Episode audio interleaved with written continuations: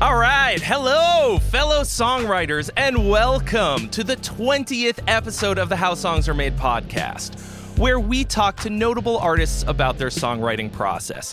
I am your host, Trey Xavier, and today I'm going to be talking to my boy Nik Nocturnal about how he writes songs.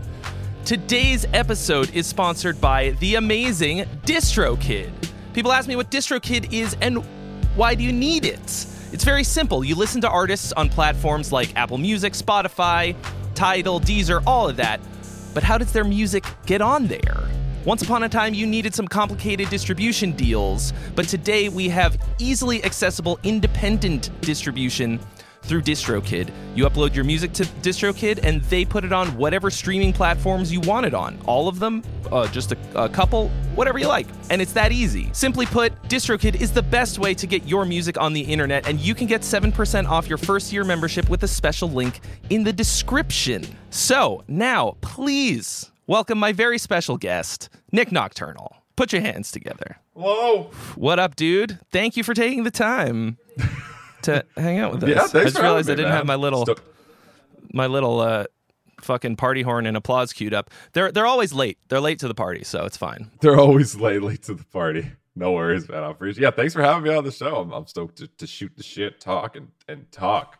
We're gonna shoot the shit and we're gonna talk. So I hope you brought your shit shooting rifles. I did. So you got new music on the way, out and on the way.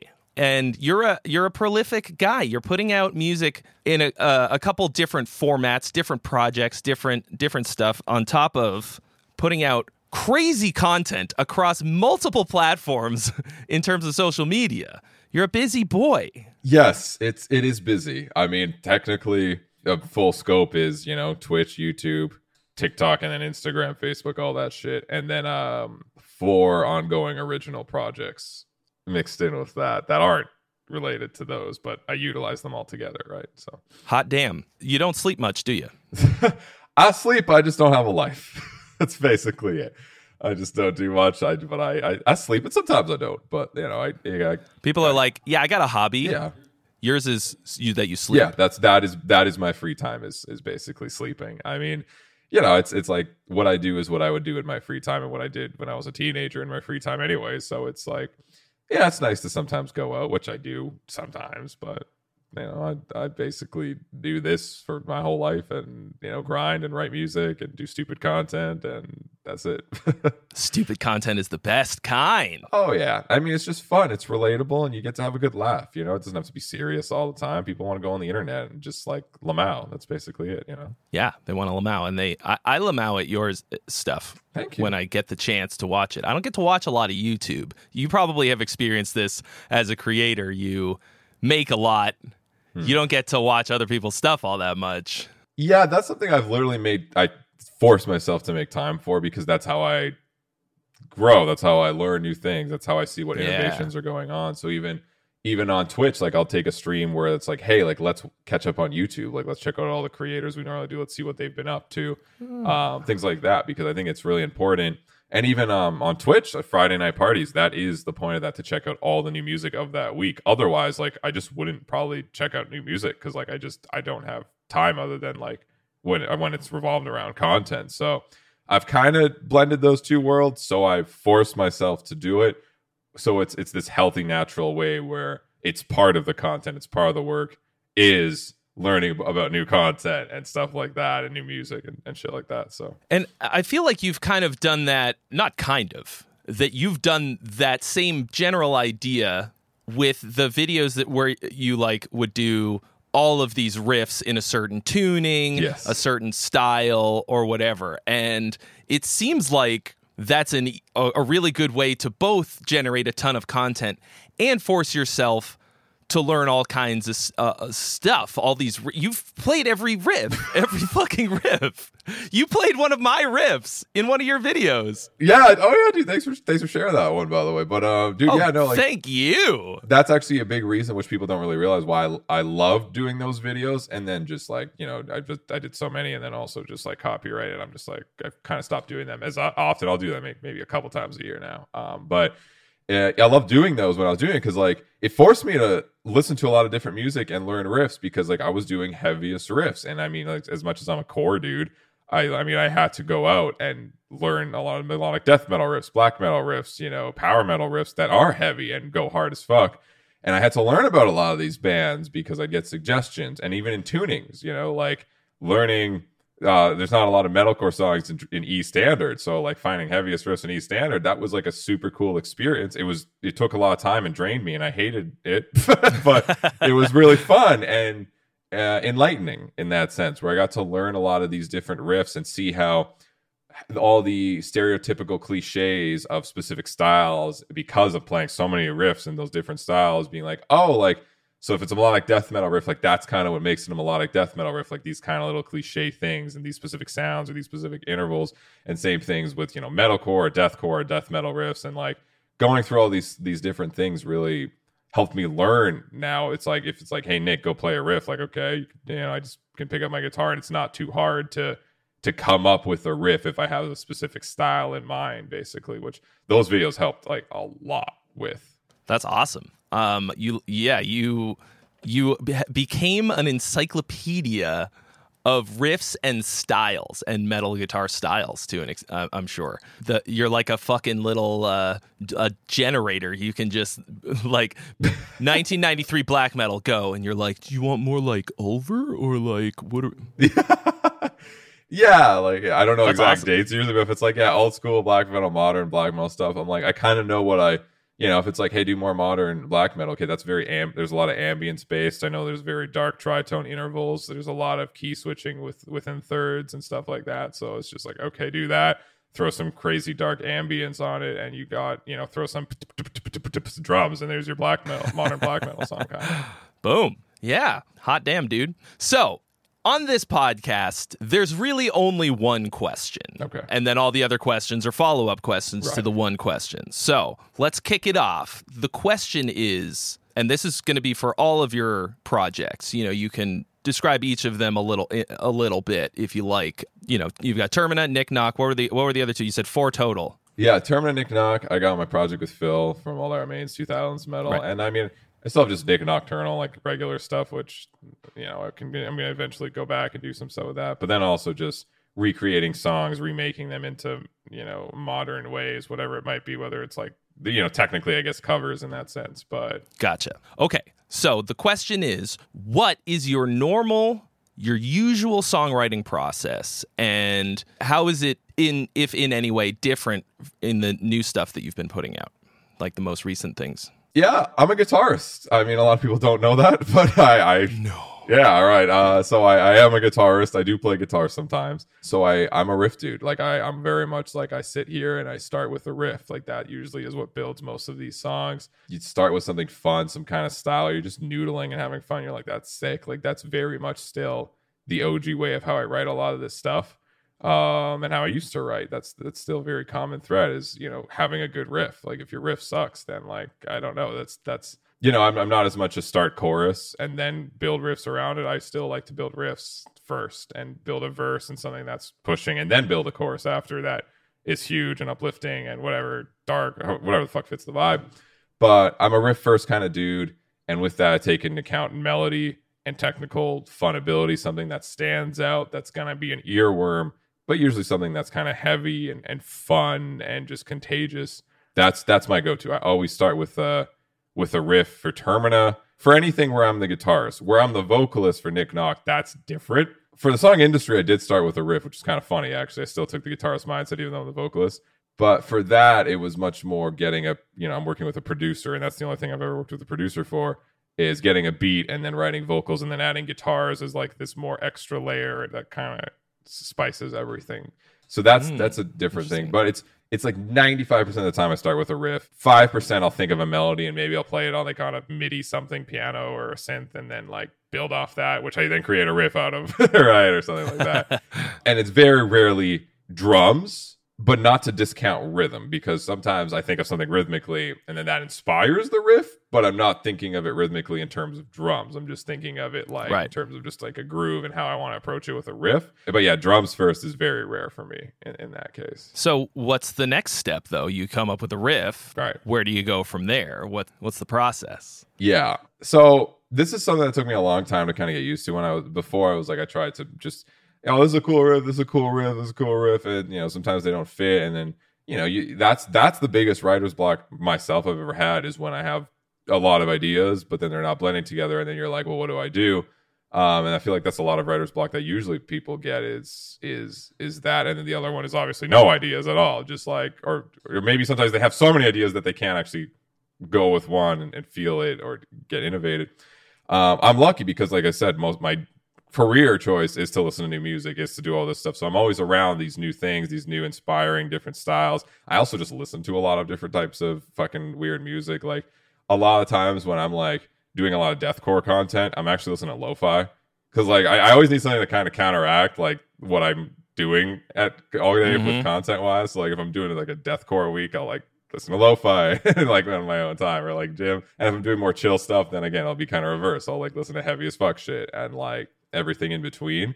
So um yeah, I, I, like having that variety, and because of that, essentially, I, I, am able to start with a riff. And the biggest concept that I, I will always tell anyone is when you have something special, whether it's a riff or a specific melody or a specific melody within the riff or a groove, is to commit. And this is something I had to learn. It took me so long to learn. Is the idea is there and you you're writing it and you go with the natural flow of things mm-hmm. as soon as you start to fuck with the flow is when the writer's block kicks in for all the verses and the choruses and things like that because what's happening is you're trying to make the song something it's not so i'm always like mm-hmm. i always have to now at least i learned that it's like you revert back to okay what what started the song it's this riff like i have this weird chorus now that's kind of like this triplety thing which is cool it's sick and it can flow, but like it's forced. So I'm like, my this is where my brain now is starting to cut off with this working, and it, and then I'm starting to get the writer's block for myself. So that's something I a huge skill I started to learn is to go back. What is the thing that I want to take from this? I want to take the riff still. Okay, go back. What's more natural? So I'll take my guitar, play the riff, and I'll almost just jam as if like I'm playing in front of a live audience, trying to improvise and like see if I can. And sometimes it, it happens where I literally will play a whole song, like from start to finish, just from one riff and just go, go, go, where I force myself not to stop. And then I'm like, done. That's all this. That's like the structural. That's where I want to go with. Like uh, that riff, I make sense here. Then I want to go into some kind of breakdown thing or some kind of, you know, more riff thing or some kind of more back end thing, more production focused. Then a chorus and then this, this, this, this, then the climactic point, the bridge. That has happened a good amount of times. And when that happens, I'm like, I don't fuck with it, Nick. Like, just no, like, there's this is reason it, it worked like that it works like that. So kind of go with the flow. And then then that's the hardest thing is I always try to build a structure.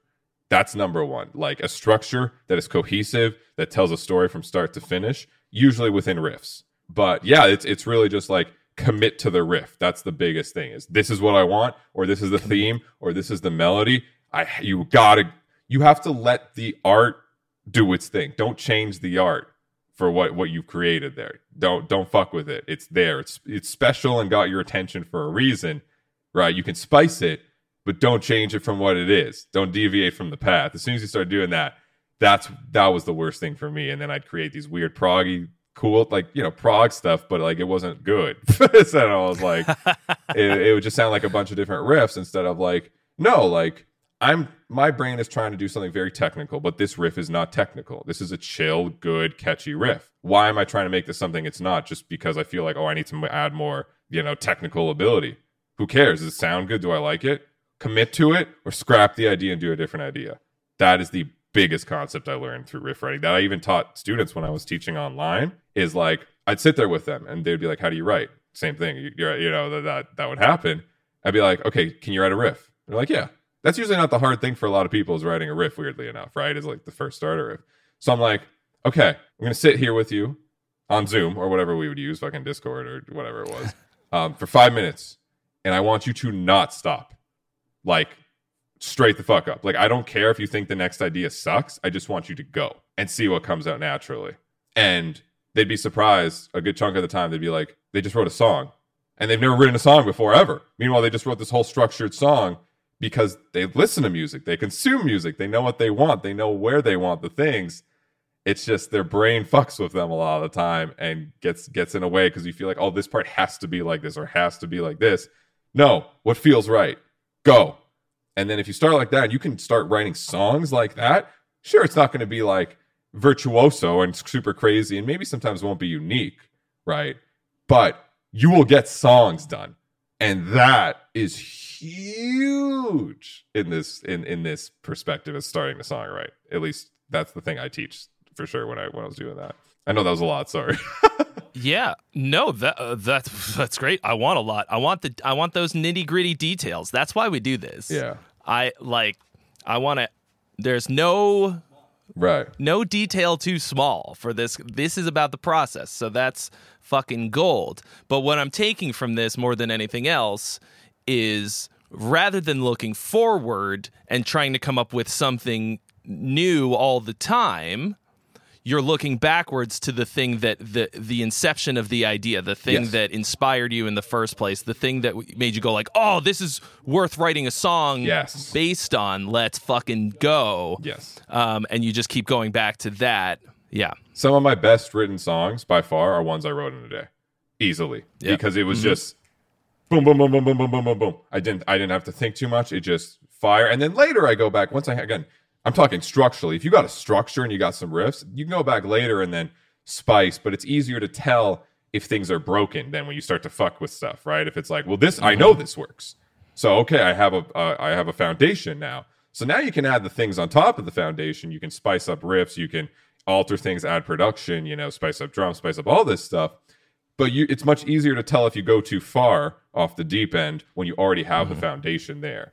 Um, so that's something that again, just it, it- that was the biggest thing for me when it came to write. That like changed my entire life when it came to writing music. I think people underestimate the value of great cohesion in a song. Things Yes. like working together, like you said, to tell a story and not just uh, part, part, part, part, part, part, part. Yeah, because you can you can always you can do this the the time old one, which I've I've had to resort to.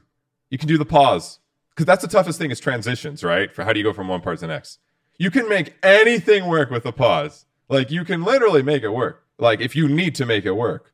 But if all your songs are pauses from one part to the next, it it's going to get old. It's going to get boring. It's not exciting. So if you have to resort to the pause for once in a while, go for it. Because if the if the two ideas, even though they're kind of battling each other, they thematically work together. And you just need a transitional thing, like a pause or a, a lo-fi thing or whatever. There's so many transitional um, tools you can kind of use in songwriting that really make things blend together. But if with if you can make a song from start to finish blend with no transitional tools, that's when you're like, okay, that that's gold. That's when it like this fucking works. Then fuck with it. It's not like the Beatles had a reverse cymbal sample that they could use in every. Yeah, there's no the transitional. drop, There's like, reverse stuff and, and whatnot, right? yeah, it's or like a you know like a reverse 808 swell in uh, like Strawberry Fields or whatever. Like people wrote music for hundreds of years that was great without any of those kinds of production Yes. transition tools and stuff like that. And then if you lean too heavily on the on stuff like that, you're gonna have a bad time. But it's yeah, it's important. Like I find that a lot of amateur songwriters will uh, be obsessed with transitions, like making sure that their transitions Yes. are really, or like they don't know how to do it. And they're like, oh, how do these bands do such great transitions? They're so worried about it. And it's because they're trying to hack together a bunch of ideas that don't fit. Exactly. And, and so they wind up with all these stops, just like you're saying. Like they lean on the stop. Yeah, and you and this this doesn't have to be a basic thing you start with. You can start with like a really technical. Like I've myself been in the perspective of writing some songs where it's like I want to almost write a classical piece, right? But I and like a progressive song, but I also want repeating motifs and themes that come back, right? Like I like repeating choruses because that's the thing that ties together, and also just another transition, like another tool is like I like at the end bringing back like let's say I end with a breakdown, right? But then I'll bring back a lead layer or something that was also previously in the song and layer it so it really feels like oh we're all this all now it all comes together. And if i know it can all come together in this nice package where i can put any of the not any but like i have a good choice of layers and themes and guitar parts and drum parts from previous parts within the song that all can blend together at the end i'm like okay mm-hmm. this is a this is cohesive. Like i can tell this is cohesive because these themes work together and that's something I feel like a lot of modern metal, especially metalcore bands, they're doing these choruses for the sake of the chorus instead of it being like, oh, this makes sense. And that's why a lot of people are always complaining like, "Oh, here's the whiny fucking chorus." Like, no, it's not always just because there's high singing and then the part before was like dun dun dun. You know, it's it's Yeah. literally just because like it just didn't fucking blend and they just threw it in there because they just thought they had to throw it in there instead of it being this natural thing which you can you can make a chorus that has high singing right next to a disgusting ass deathcore breakdown work but you have to thematically blend those ideas together where it feels like a natural progression Not just because the guitar player was like, "Well, I want my girlfriend to be able to come to the shows and have a good time." Yeah. Like I sing in my I sing in my church worship group, and it's like pretty. I'm like pretty good. I think I can do it. yeah that yeah no exactly like it, it has to it has to co- be a cohesive like that's number one. Like if you can make a cohesive structure and foundation and again this all tie into what you asked like you're starting with a riff in my case a lot of the times then you have something right? And sometimes i've written stuff and it's so basic bitch and i'm just like okay well i have a foundation. Now let's spice it. And i've spiced it to the point where i'm like this is now bad actually. Because the idea i actually had was not meant for this. This was meant to be a song for the vocalist to have the focus right and I have to dial it back as a guitarist and be like, okay, do I like do I just not like this song or or am I fucking this up? So I'm like, no, like, okay, the original idea just not is not the bigger picture vision I actually want, even though on its own it's good. And um I've I've had that happen too where I'm just like, oh oh shit, like this just this this is a cool idea. And something I always say too is give the art what it deserves and and, and the and the riff, like in the sense of just finish the idea at least. Even if it's bad, like just fucking finish it because then it's not in the back of your head forever. Well, how do I use this same riff that I've been using for the past two fucking years? And then you do it in all these different ways. Like, there's a reason that riff came about. And it, it can happen where you finally find the right thing that clicks with it. You know, you go back into the demos file and all that, and you're like, oh, this is what I was meant to work with it. But most of the time, just like, does it work? Boom, go with the idea try to bring it to fu- fruition in like the sketchiest way possible but at least the full idea. Does it work? No. Okay buy idea. You know let's let's move the fuck up. Keep it in the demo bank right? But at least that's the idea fledged out in the demo bank that you can come back and see it in a different perspective fully instead of just this one riff that haunts you which i know so many guitarists just always have these these fucking riffs that just haunt them forever because they don't know how to deal with them Every guitar player has a riff graveyard yes of ones that didn't didn't make the cut or whatever. Great. Actually, I talk about this on just about every episode. I think it, it gets brought up a lot.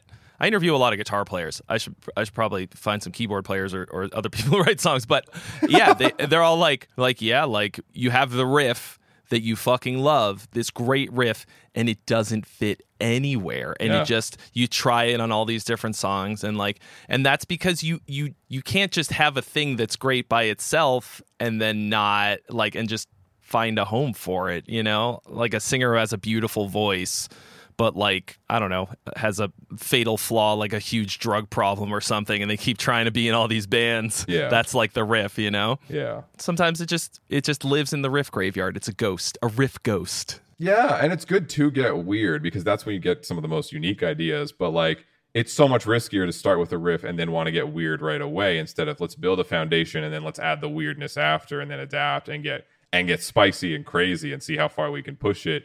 That's where you can just have so much more more fun, honestly. And and and then also the like a lot of guitarists forget, specifically from the guitarist songwriter point of view, like you don't have to be the fucking focus all the time, right? Like your drummer, like do some maybe your, your guitar part can literally be the most basic bitch thing, but this is because the drums are doing some of the coolest, most unique things ever right now, or the production is, or the vocalist, right? Like you have to take it from the approach of a full picture songwriter instead of just I'm a guitarist. I want all the riffs to always be the craziest fucking thing because like you're not seeing the bigger picture sometimes, and it's so much harder just to force that to work. And you're gonna get writer's block way more often unless you've been doing it like again unless you've been doing this for like fucking 20 you know 15 20 years and you're able to adapt and easily identify here's a crazy riff this works with this crazy riff okay this works with this crazy riff and you just know you just like okay cohesive done right but i'm talking more in the general sense of where i always even myself like i said when i was teaching i get like well i can't you know i, I get writer's block I, I don't know i start with a cool riff what do i do that's more so the sense or the people i'm talking to in that sense At what point would you say for the new Terminus single, single, for example? right At what point do you go, all right, this is enough of an idea for me to send over to Andy When I get the structure, when you got the structure in place. cohesive structure. Yeah. Um, sometimes I'll like if I'm feeling really inspired, like I'll get the cohesive structure and then I'll start spicing it. I'll add some production along the way, which is good. Again, but that's because I've already been I've been doing this for a while, so I'm able to be like this part right now. I want to go all out. Right, so I'll, I'll go all. I'll add the fancy drums because I have an idea for the drums and all production. The problem is when you're doing that while you're structure building, which you can do, is that you'll listen to the song back and you'll be like, "Oh, here's the song. Here's this part of the song that has all the drums all finessed and perfect and has all the ghost notes and shit, and all the production." But then the next part is your chorus that you didn't amp up yet, so now it's jagged and you don't actually know if the ideas blend, and you have to spice up all of the parts of the songs before you can actually see if it works instead of having the foundation know it works and then spice it bit by bit and then you know adapt that's that's that's that's a thing where it's like it can get really weird if you spice this one part really intensely but then you can't conceptualize the next part without it already being spiced. You don't know how it'll blend because you you're, you're trying to attain something that you, it's going to take you three hours for this next part when you don't even know it'll fucking work. Yeah, you you've accidentally overcommitted yourself to yes making it too too fancy before you've got the meat of the ideas. Okay, Exactly. so um so you came up with the basic structure for the new song which is called Translucent. Great song, sounds uh fucking cool. Jamming that uh Aristides in the uh in the video. So like when you had that basic structure finally and you were sending it off to Andy, what did it sound like as a demo? Did it have programmed drums and guitars and bass or was it just rhythm guitars or what what did it maybe roundabout? I do at least guitars and drums. I don't include bass sometimes. I just like I'm like like whatever. It's adding more of a frequency unless there's a specific bass part that goes off. Like let's say there's a dropout and like the bass is doing some funky weird shit, which some of the Terminus songs do have. Then I'm like, okay, well, I, I need to put this because that's that's the focus right there.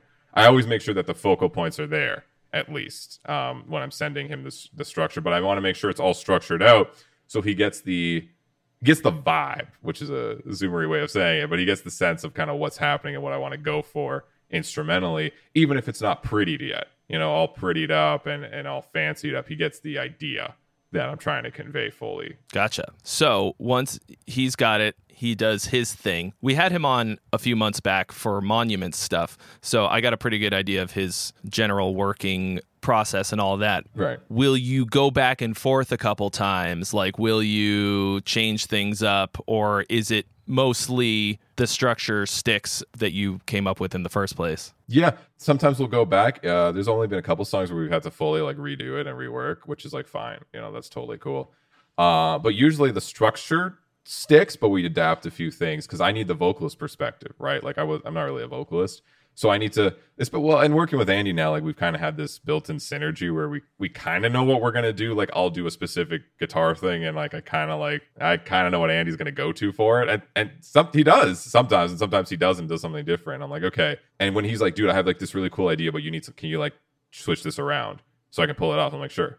Right, because that that's fine. Like if, if he knows that he'll pull it off, then I don't care. Like that's his focus point right there, anyway. So like I'll dial back. Like let's say the guitar is too fancy here or something, and he needs me to dial back for a second. I'll dial back because I know he's gonna he's gonna fill in the space, and that's kind of that bigger picture thing, and making sure there's always like some kind of focal point, and and the space is being filled in some capacity where people don't just get fucking bored, right? So well, yeah, I'll, I'll do the instrumental, and then when I finish the demo, we'll go back and forth, and he'll tell me kind of what he needs, and I'll be like what I was thinking vocally, even for some parts where I'm like, I wrote this guitar part, so you do this vocally. Like in um, Translucent, the pre breakdown, that little space, I'm like, you know, this is for your call out, right? And he's like, yeah.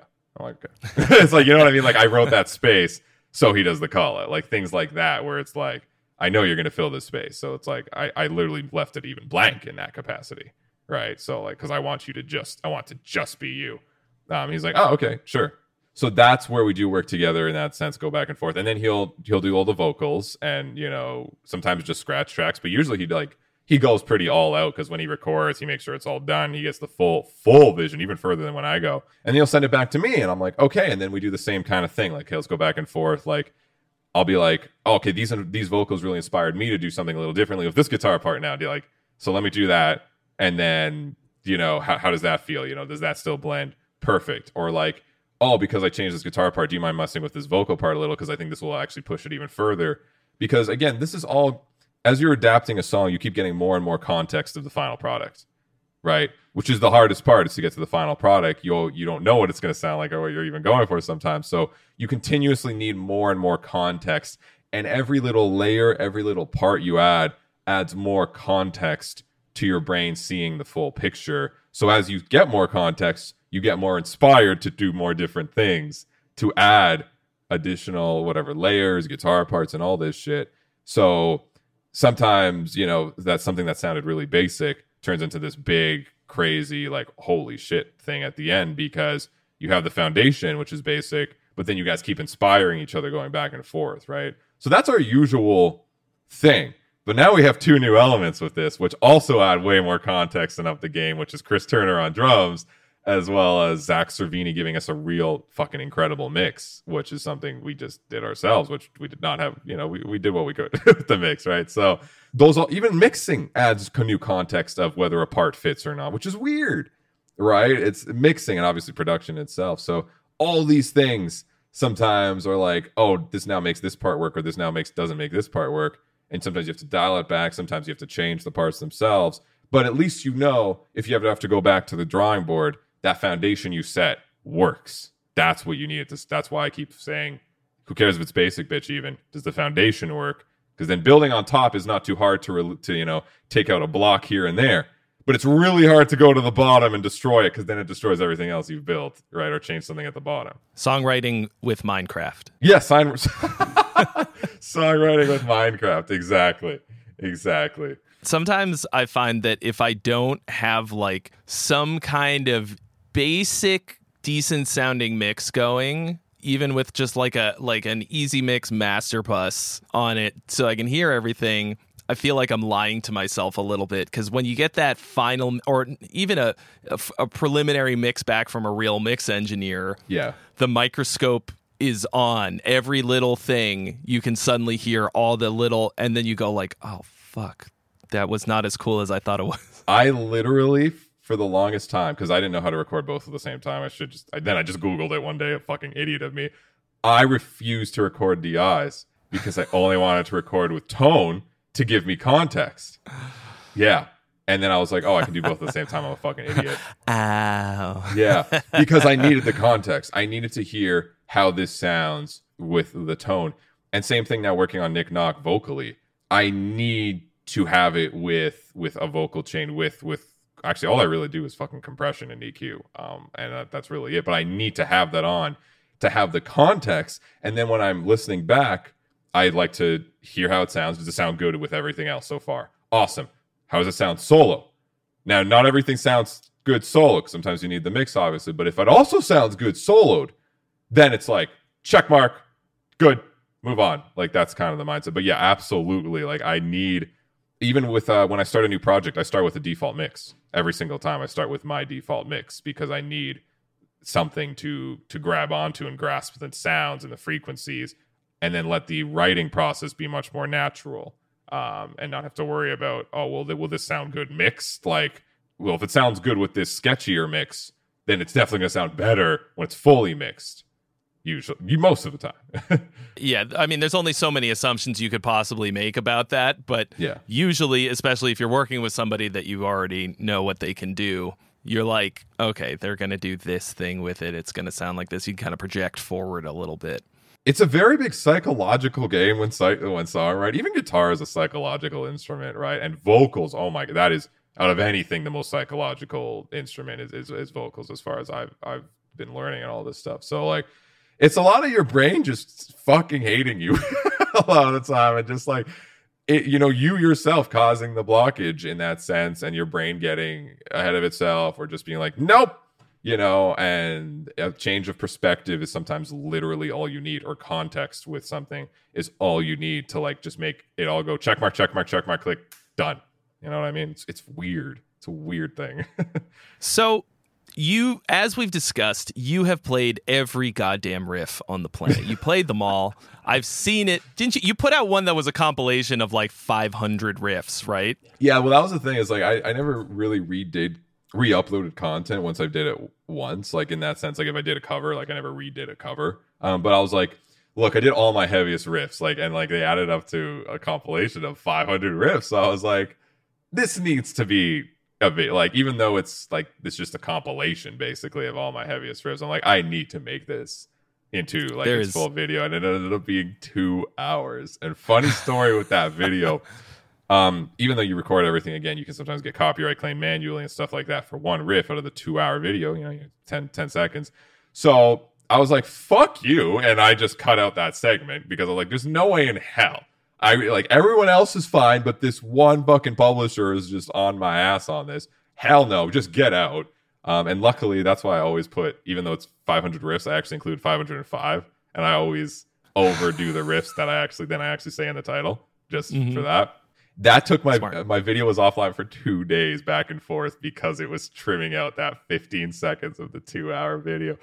But it came back. It's fine, and it's been growing, and no complaints. But that was not fun when I was doing that. That's for sure. rough beans. Like people don't understand.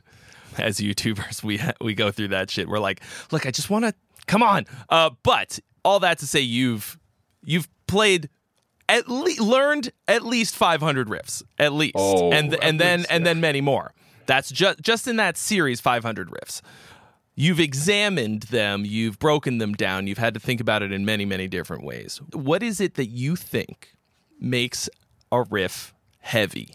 Oh, that's a good question, man. That's a good fucking question. What makes a riff heavy is not as much the riff, sometimes more the dr- more mainly the drums. A lot of people would be actually surprised when it comes to a riff. Groove obviously can, can contribute. I mean, just technique wise, like again, I'm getting very particular, like like specific things that punch things out, like palm muting, obviously. Like these things contribute, definitely. But and, and actually one which I know a lot of this is a big discussion, tuning, right? Does this lower tuning make something heavier? Yes, but to a very minimal amount. The lower the tuning adds the more lower frequencies, which for some reason we just think as human beings as as heavier, bassier, thicker, right? But the main thing that lower tuning adds heavy wise is not even the frequencies. It's the natural stylistic difference in play style of those riffs that people do in lower tunings to adapt to those frequencies that just are inherently use heavier techniques and rhythms and grooves. And melody, I think, can contribute to a point too. Like darker melodies, for some reason, also contribute to our brain. It seems to a, a heaviness. Like if something has a dark interval or a dark melody, that also contributes to this weird sense of heaviness. But if I had to say the biggest one, it's literally drums and mix more than a guitar. I would say. Controversial yet so brave. D- yeah, that's that's that again. Just after doing all this, that's what I noticed the most. I've had even in my heaviest riff series, I've had songs in drop C that were way heavier than the songs in drop E. That's just it is. But because those songs were in drop C, were just written with such specific punchy techniques and and and and and incredibly groovy bass things and dark melodies that helped push it and also like that's the thing like heavy riffs like sometimes late like drums but even like ambient layers and shit like add heaviness like it's, it's like production it's this bigger picture thing that makes a riff heavy and that's something i had to learn too because because i'm remaking all these riffs and i have to remake all the elements like i have to get the midi mm-hmm. drums i have to get the midi bass i sometimes realize with some of them these riffs that i thought were really heavy when i just hear them with the guitar tabs i'm like this is a bitch riff it's just, it's kind of a bitch. Like it, it's a little bitch. Like it's not that that the riff itself is not actually fucking heavy at all. It's everything around it that makes it sound heavy.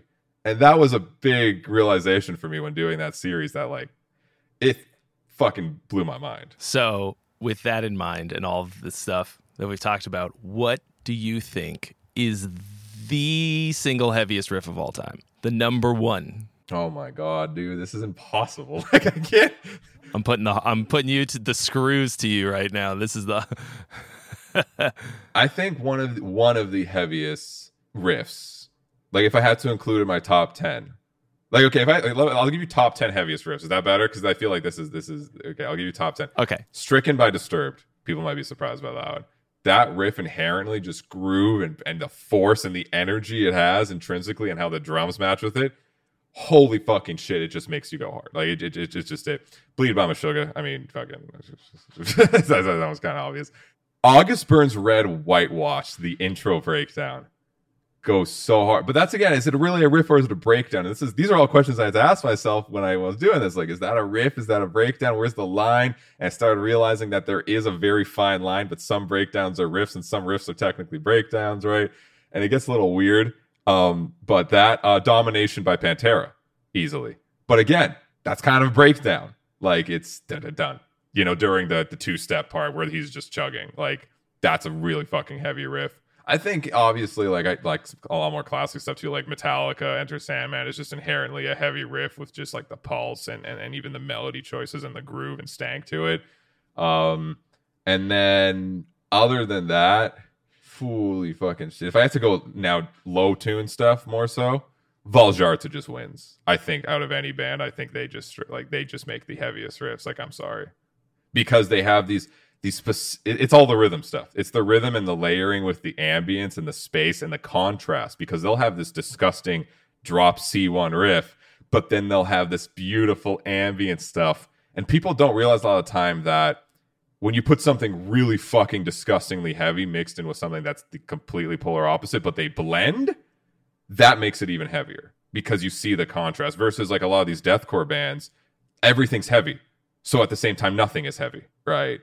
So mm-hmm. those to me are always the riffs I've seen the most when there's ambient layers or things like that and groove with a really sick, fucking just cool, fun to play riff that has a, you know, a little noodly but not too much. Those are like to me the top of the top of heaviest riffs usually. Sweet. Did we get 10? Was that 10? I don't know. I kind of just I just said more of a general thing at the end. But, no, it's yeah. good. You got at least 5 and then petered out. I like that. Yeah, yeah, and then and then more of that because there's so many like people in like Black yeah. Sabbath obviously it has incredible heavy riffs like yeah, there's there's so fucking many, but like that general sense and that description of combining something that isn't so heavy with something that is gnarly heavy with groove oriented things and the drums and the production will add to it and this angst and this energy that is really what creates like just a heavy ass riff for me awesome that's a good that's a good answer you've i like that you th- you've thought about it and you're you're almost reticent to give an answer because you know too much. Yeah,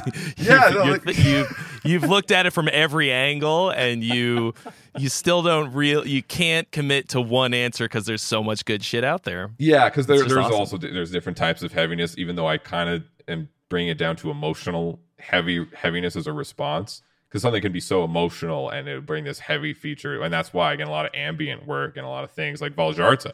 Like that's disgustingly low tune, sure, but it's emotionally heavy because of the soundscapes they're bringing with it that just translate and actually make you feel right that's the heaviest of heavies is when you feel it and you feel like it within you and you're like holy shit that that hits that to me beats any riff that just sits there and does chugs just for the sake of doing chugs i think that heavy is a feeling it that's what it is it it's it gives you the the feeling of heavy. It's not just like if nobody's hearing it.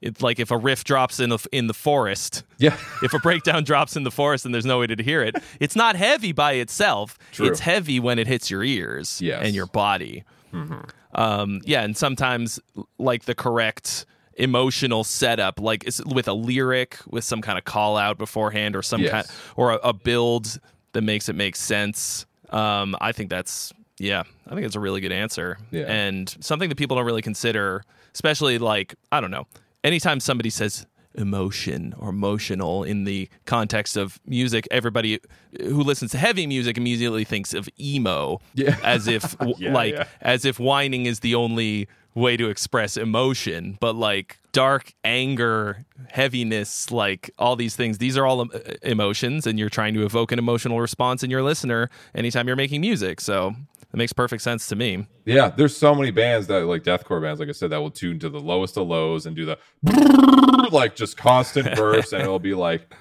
it'll be aggressive, right? Like extremely aggressive, but it doesn't translate emotionally as much as something that maybe is less aggressive, but is more toned and layered with all these different elements that just that just again it's more of an intrinsic dark feel that that grants that heaviness instead of just how many notes or how fast. With that in mind, how do you choose a tuning for a song that you're working on for any of your projects? Like how do you decide like you're playing an 8 string in the in the new one, yeah? Yeah, uh 8 string in E in drop E. It's a very basic 8 string kind of tuning. Um yeah, when it comes to tuning, that's something I mean I just like I, I think of it more as like what range of frequencies do I want to utilize?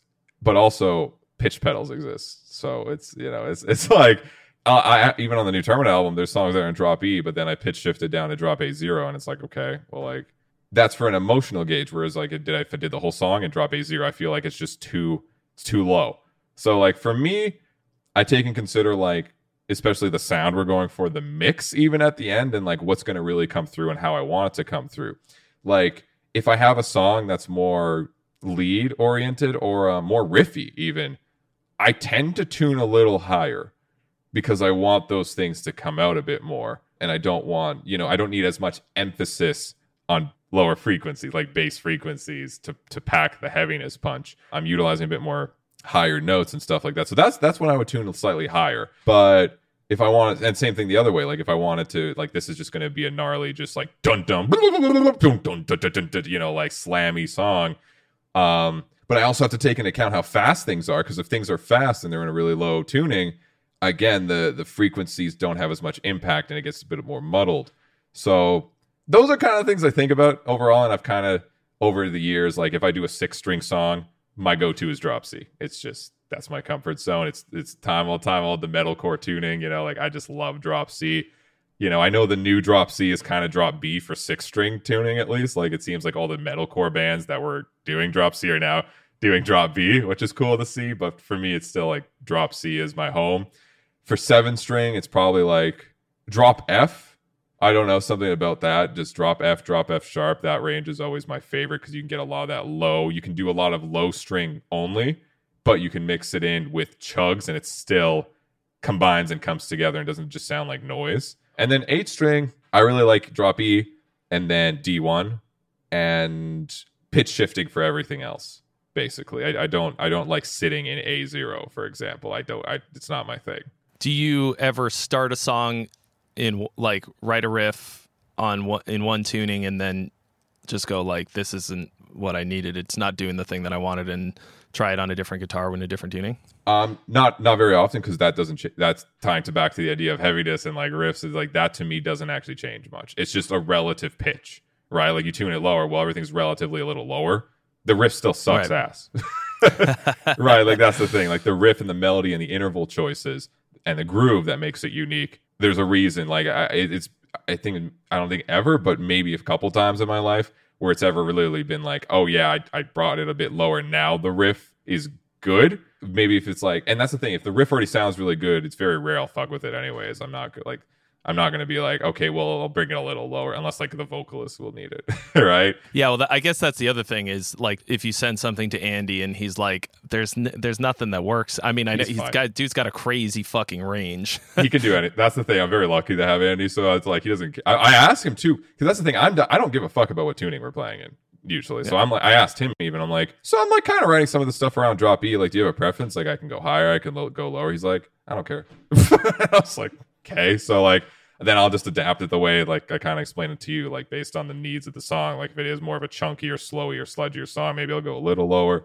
If it is a bit more fast paced, a bit more notey, maybe I'll go a little bit higher. But drop E seems to be kind of my new meta. It seems to be just the new norm in modern metalcore. I, I'd say in modern metal. But I also have been experimenting with this really fun thing because I noticed in a few metalcore bands doing their six strings with the pitch shifter and doing this 50 50 octave split like Memphis May Fire is a big one that used them. That's so funny. Yeah, I, somebody who uh, is on on my stream quite a bit, and actually the dude who mixes my songs, he they had a song uh, produced by the dude from Memphis May Fire, and I was like, how do they get that super fucking low sound, but it's so they're clear and awesome. Whammy DT pedal, that thing everyone uses. Literally 95% of bands. Like I'll do my Friday streams and check on new music. I just have it next to me. We have an emote where I'm just like, there's the whammy DT, whether it's the pitch shifter or it's the whammy part of it. Wow. I was wondering about that. That's fucking cool. But yeah, that's the 50 50 split, which is really cool. A lot of bands are using that now. I've been experimenting with the 100% down um, octave. So I'm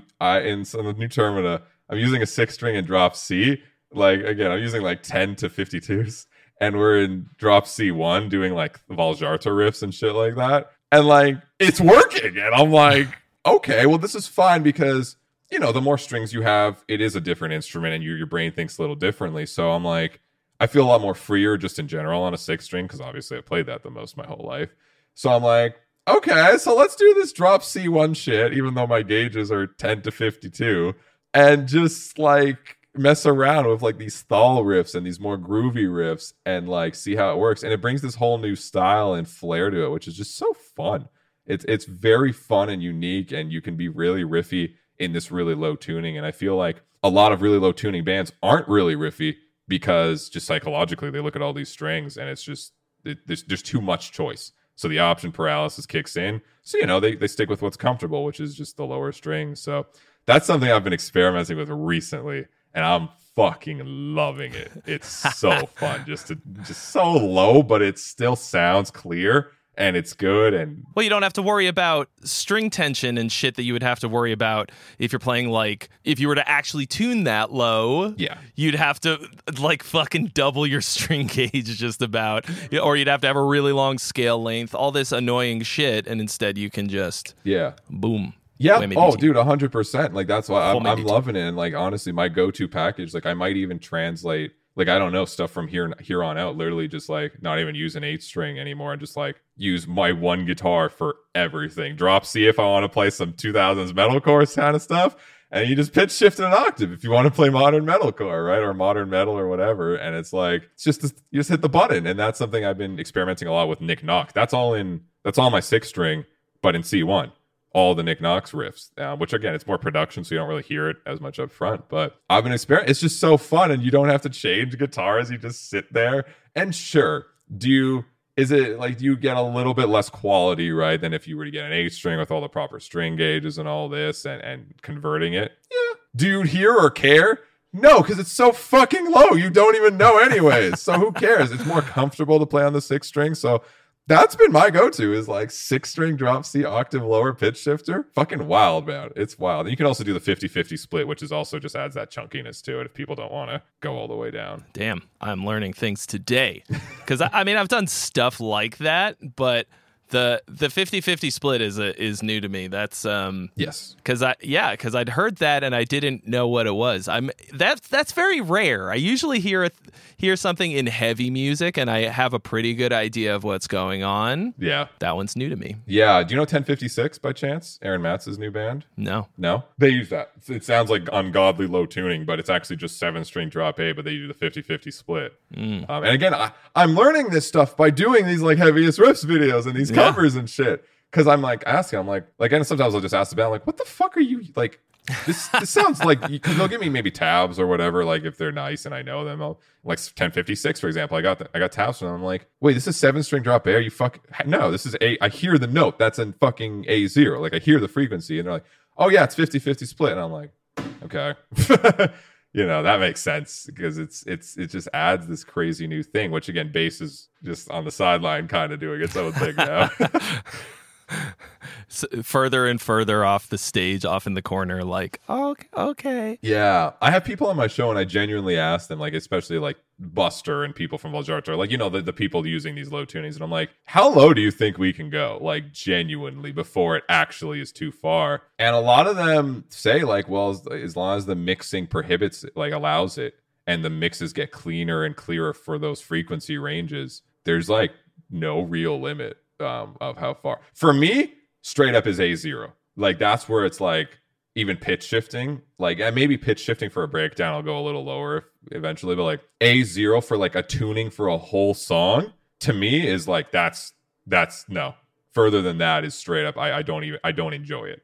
So that that to me is capped. But right now I'm living at the C1 life, which is just again it's C1 and then I think it's B0. I'm bad at fucking note uh, music theory. I think that yeah, because C is where the octave changes. It does, right? Okay, for so those then yeah, things. so- So, the the next lower one would be zero. Exactly. So B, C1 and then right half a step under is B0 and then it's A sharp 0 and then it's A0. So like I'm living right now at C0 and like that to me is the perfect low tune stupid tuning, but A A0 is limit. Even more annoyingly complicated. There's like some people mark it as a different like like they start the number at a different in a different octave. Like I'll, make it super simple. Double drop But- C, double drop A, even though that means something else because there actually is a tuning. I know what you mean. Well, it means different things in different genres. Like It's in weird. metal, if you say double drop A, like some people are like double drop D on an acoustic guitar, and you're like, wait, what?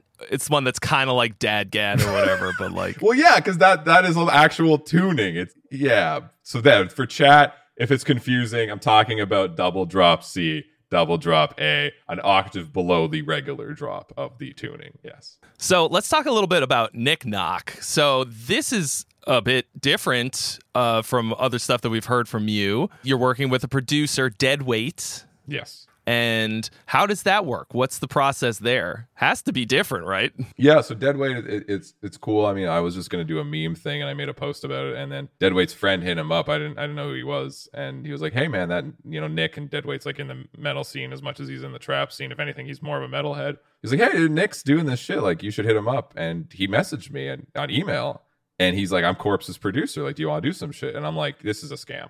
This is a fucking scam. Like, why? Why? You know, I'm I'm saying I'm doing a mean metal meme trap project. Why the fuck would like one of the, you know, the producer, one of the top trap things, you know, be hitting me up right now? So like, but then we got talking, and I sent him a demo. He's like, okay. I'm like, we got in calls, and I was like, you're actually Corpse's producer. He's like, yeah.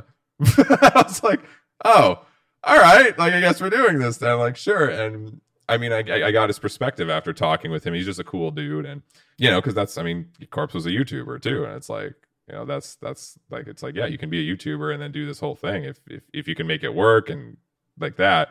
You know, not Corpse level, but like, hey, why not try? I guess he kind of wanted to be like, hey, let's let's see what happens if we if I do this again, but with like this idiot, you know.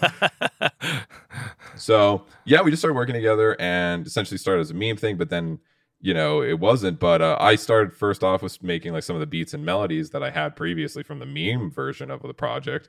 Then he just sent me like actual real beats because like he's a fucking trap producer, and I was like, oh, this is actually good. Like not the dumb shit I'm making, you know, with my Cubase like HALion sync fucking Sonic or whatever, like the default. Yeah, you know, like the default like little shitty plug-in. like this is actually good. So you're sending me these beats. I was like, dude, this is fucking sick. And you know, I, you know, they're dark beats. It's basically metal with 808s instead of fucking drums. Like that's really the only difference. Like it's a lot of Phrygian harmonic minor chromaticism and, and you know, diminished shit. It's the same fucking melody choices, right?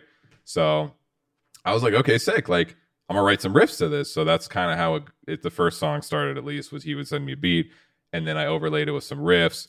And then I had to be a vocalist, which was new. I was like, oh shit, right. I'm the vocalist this time. This is new to me. And again, like I'm taking this meme approach, but also I was starting to realize, oh, like the instrumental sounds like good and like professional because it's an actual trap producer doing this now. And then I'm just adding guitars on top. And as soon as we did guitars, I'm like, let's just be ignorant. Got my six string, like I said, pitched it down an octave. There you go, done. That's the tuning for all this shit. And we started writing. And when it came to vocals, I was like, fuck. I want to write about meme shit, but like I can't think of anything meme, memey.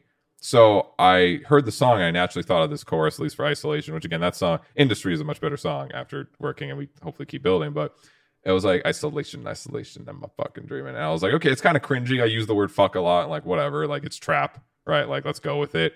And I couldn't get that chorus out of my head. And then I was like, fuck, okay, well, this doesn't make sense in a meme song. Like it's cringy meme, but it's not like a meme meme, right? Like I'm not talking about Raid Shadow Legends and shit. Um, so I was like, fuck, okay. And then I it started to be like this lyrical thing where I would rhythmically think of things, right? From my experience being a rhythmic guitarist and all this shit and writing with vocalists that I kind of got that perspective of how vocalists think. But it's also like I know it has to tie together lyrically. So that was a big thing for me is like learning how to write lyrics, learning what idiom is and stuff like that, like, you know, common phrases and how to utilize shit like that too. And again, this is stuff that Deadweight was showing me and helping me with because like he's worked with these dudes. I'm like, thanks, man. So I started writing it, and then the lyrics kind of became serious in this weird way. But and the song sounded serious, but then I was like, okay, no one's gonna believe I'm a trap dude. So I need to fucking get the get up, bro. I need to get the whole outfit. I need to get the fuck. I need, you know, my girlfriend markers, uh, tattoos on me. So like on the eyebrow, I always have the same NXK, like Nick Knock. So that part. Mhm. Um, on my knuckles, I put True Cavalts on there. Uh, you know, and, and then I have like the rings and like you know what I mean. I try to, and I got the mask and shit like that. So I was like, okay, if this isn't Mimi anymore, like at least the get up's gonna be kind of like a alter ego personality, e- Mimi kind of funny thing, right? So then we released that, and we got a lot of feedback. People were like, "This is cool, you know, it did better than we thought it was, but we want more riffs, we want more heavy." And I was confused because I'm like, I'm trying to write like like heavy trap. I'm not trying to write metal really. But they were like, we want more metal in the trap. And I'm like, okay. Like that's surprising to me. So like then the next song, Industry, basically that same kind of thing. Where like this time though, I started with a riff, which is the main chorus riff. And from there, he built a beat and a melody around it. Mm. And we wrote the structure of that song in one day. Like just done instrumentally. So that that's kind of how it is. It's like we started with him doing production first, then me riffs, and then this last one was riffs first, production. And then now we're now we realize like the sweet spot is us collaborating, like getting on a call, like me spitting out a riff, him doing a beat to it and doing a melody on top of it, and then seeing how that kind of evolves into this fully structured song. So that's kind of and then vocals are are after usually. So doing vocals is kind of a new thing for you, but not. I, I feel like didn't you work with a YouTuber to learn how to how to scream and stuff like that? Am I crazy? Did I make that up? Yeah, okay, so yeah, I've I worked with a lot of people. So a lot of people just Oh, say, okay. "Oh, one person taught me," and it's like, I, okay, credit credit to them. They helped me, I, but it's like eh, they they they That's they just the only one I've seen. three years. Yeah, like yeah, it, it was David from Riff Shop. He's great. He's super nice. He, they make great content. I was already messing with vocals a while, and then he was doing this vocal course where, he, and he was like, "Okay, well, I want to try this experiment where I just take a dude who doesn't know mm-hmm. how to scream really and try to teach him the basics within like a, a month." So he did that with me, and I was super grateful, and it was cool because that jump started like, okay, let's actually do this.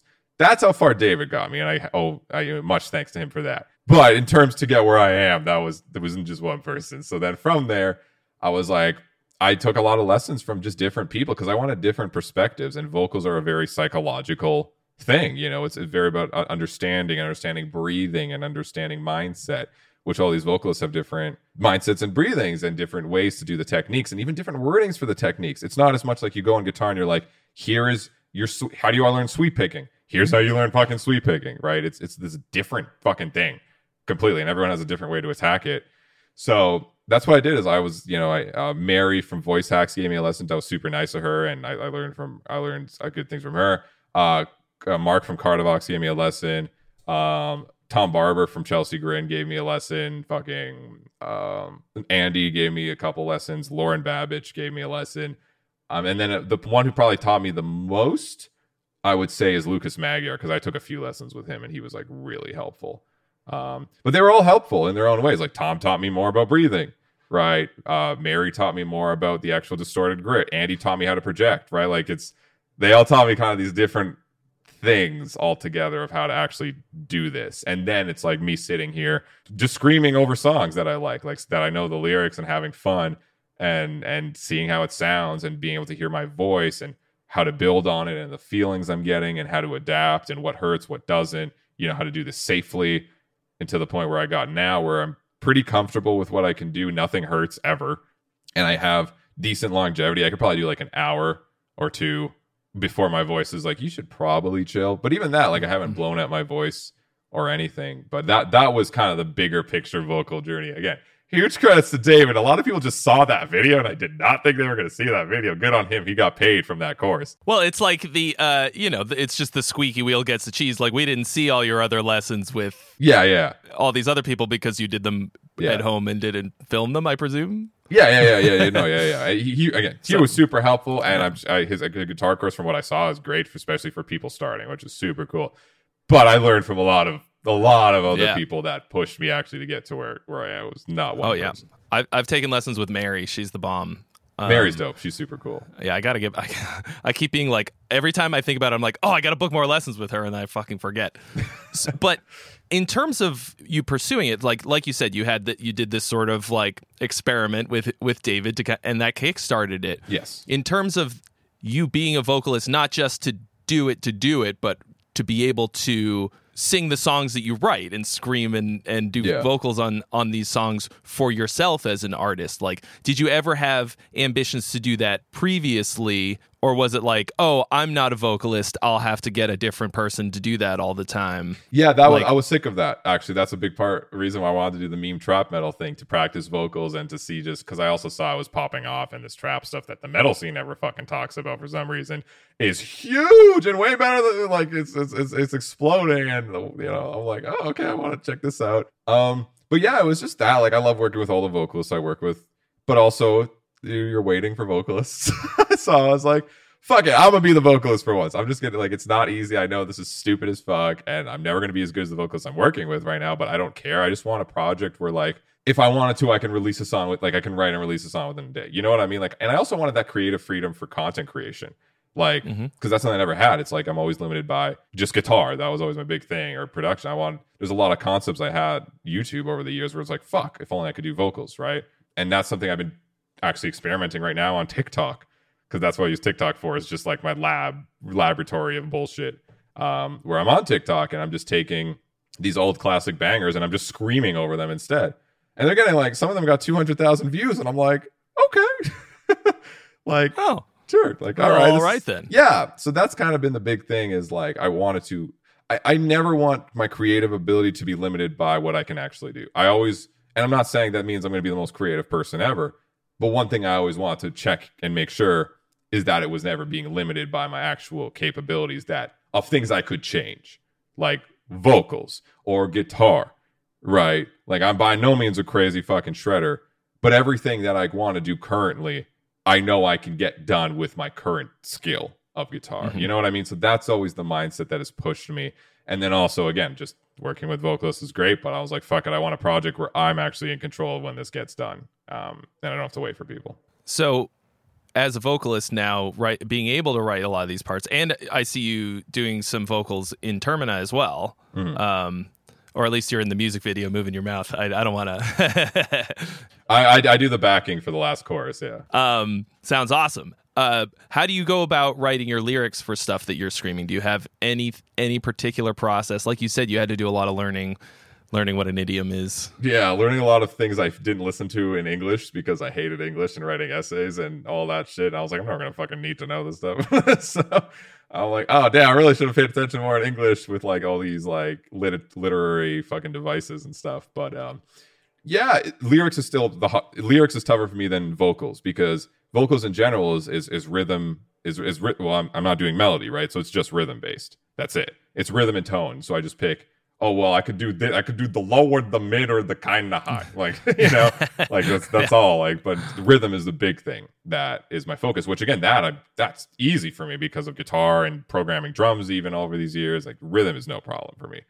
Uh, but lyrics even that's the that's just the toughest part because sure there's a lot of things i can write lyrically of things that i feel or things i want to talk about um but it's also like this new field and like never really care about lyrics because i'm always like i just care about the music like which i know lyrics are a very important part of the music but it's, it never was for me growing up like i just didn't fucking care um Yeah. so it's hard to all of a sudden be like oh now i have to care about this stuff um so yeah just that and try not to make it too cheesy but then also just kind of accepting like hey if like these lyrics start with fuck the industry like and it sounds dumb and cringy but like it gets the point across and it rhythmically works like i don't really fucking care like sure like like being more adaptable to that and being more okay to express myself in a cringy way because i don't know how to say some of those things in a more intelligent way maybe or in a, in a more um, finessed way yet with with uh, lyrics that will work with ri- rhymes and will work with the rhythm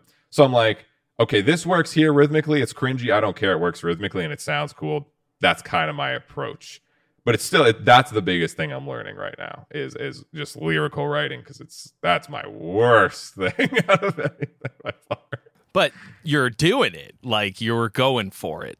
That's I'm trying. I'm I'm trying to go for it, and you know, I, I'm I'm putting time and a lot of effort into it, and that's why it's like as long as I feel like it gets the meaning across, I don't really care how cringy or some of the words are of how I say it, as long as it, it's said and as long as you know the, the the rhythms work and it sounds cool. Like, I that's it. so but you're you so what you're saying is that the message is extremely important. It's foremost in your mind. I mean, The concept. with with yeah, the the I yeah, sure, the concept. Yeah. The you're getting yeah, the thing that you're trying to say gets out there. You're you're not as worried about the specifics. And I think with industry, Hmm. I mean, you open with with the idea like no there's no there's no way to misinterpret what you're saying. Yes, That's that's- uh, that's good ri- lyric writing as far as I'm concerned. If I know instantly what the song is about, Well, that, I even, Like, I was you laughing know? when I was writing that because I'm like, dude, this is like I feel like this is like some angry 13 year old like starts the song with fuck and like says it like 10 times. You know what? It's part of the chorus, so I'm like, that's where I, that's the thing. That's the problem. I came up with the chorus and I was like joking. I'm like, fuck the industry. I don't want to be right. And I'm like, fuck, that's kind of a cool chorus, but it's like, is is there a better way to say it that rhythmically flows and easy off the tongue like that? I was like, not that I'm at the skill level to unlock yet. That's kind of my thing. So I'm like, okay, I'm fine with this then, even though you know it's you know I wish yeah like it's the word I, I'm not a big fan of just saying fuck everywhere like in my in lyrics right. I don't think that makes me hard or edgy right. Like that's not the purpose. It's just like I speak basically the lyrically is kind of how I speak. Like if I was like on Twitch and someone asked me a question and I was describing things like that's kind of the approach I was taking and I'm still taking while adapting to be hopefully an actual decent lyrical writer. But yeah, it's just like it flowed for the chorus, and I was like, I guess that's the chorus then. All right. And I was la- that's the thing. Like I'm there laughing because I'm like, I know how it comes off in that sense and how it's kind of weird and kind of stupid and kind of cringy, but I'm like, eh. I'm kind of stupid, weird, and cringy. So you know what? It it comes together. Who cares? you got to write what you know. Yeah, exactly, right. And the, the the line that I took the most time was definitely when I started going faster in that song. I forgot the fucking line, like faking virality is a formality, fuck the mentality. That one I was like, okay, that's kind of cool, you know, because it was like that says the point and it's cool line. It's a bit more, it's a bit, it's a bit more finesse. So like, I want to do more things like that that are kind of more reference based. But also, that's the thing. It was like, do I make these lyrics funny? Like that was again another approach with this song. Like, do I try to make this a meme song?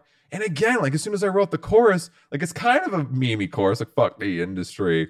But then I was like, oh, this is kind of real as fuck because like this is about like all the stuff that I see coming from the content creator perspective as a YouTuber now coming into the music industry for these past couple years and just looking around and being like, how is this normal? Like, how are all these things that are just set in stone like so normal?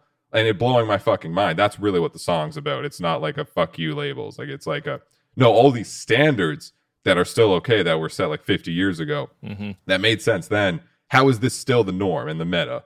And things haven't adapted to modern age and social media and all this shit, right? So that's really what it was about. So I was like, I mean, that kind of says it. So let's let's just go with it and see what fucking happens. And hopefully, I don't piss off my label homies and context. Which none of them were mad. They were they. So I, it was so funny. I re- No, they all get it. They're like, yeah, fuck the industry. Yeah. I so I released that song the day I went to New York for like this Coheed event, and uh I met up with Dave Rath from who uh, who's who was who was who's like Roadrunner like that right had a Roadrunner or A and R Roadrunner um for like whatever just just to hang and shoot the shit because I was in town. And as soon as I never met him before, as soon as I talked to him, one of the first things he said was, "Hey, you released your song today." I was like, "Oh my goodness." well, how's Oh, he did? I? And he was super nice. He was super chill. He was like, "Yeah, dude, like it's doing well. Like good for you." I was like, "Oh, thanks, man." Like he was just super, you know, super chill. And that's how it went with most of the media, like the not media, um, the the industry people I know. Like because again, they know they know me. I talk with them, and if they I know them, you know, they know that I I know that I respect. They know that I respect them, and I I know that they respect me, and that me talking thumps like that is not directed at them at all because they they treat people right, they treat me right, they treat their artists Yeah. right. But um, yeah, just in that sense of the generic thing, it was definitely like a hmm. I wonder how uh, I wonder how people will interpret this, you know, because it's very direct, but it's also ambiguous. so yeah, I, I didn't know how it was going to be taken, and and now it uh that's that's but it seemed to be taken all right. So I was like, all right. If the A and R head A and R guy at Roadrunner Records knew that your song came out, that's amazing. Even if he was, even if he was like, "Well, hey, I'm I'm an industry guy. Are you saying that about me?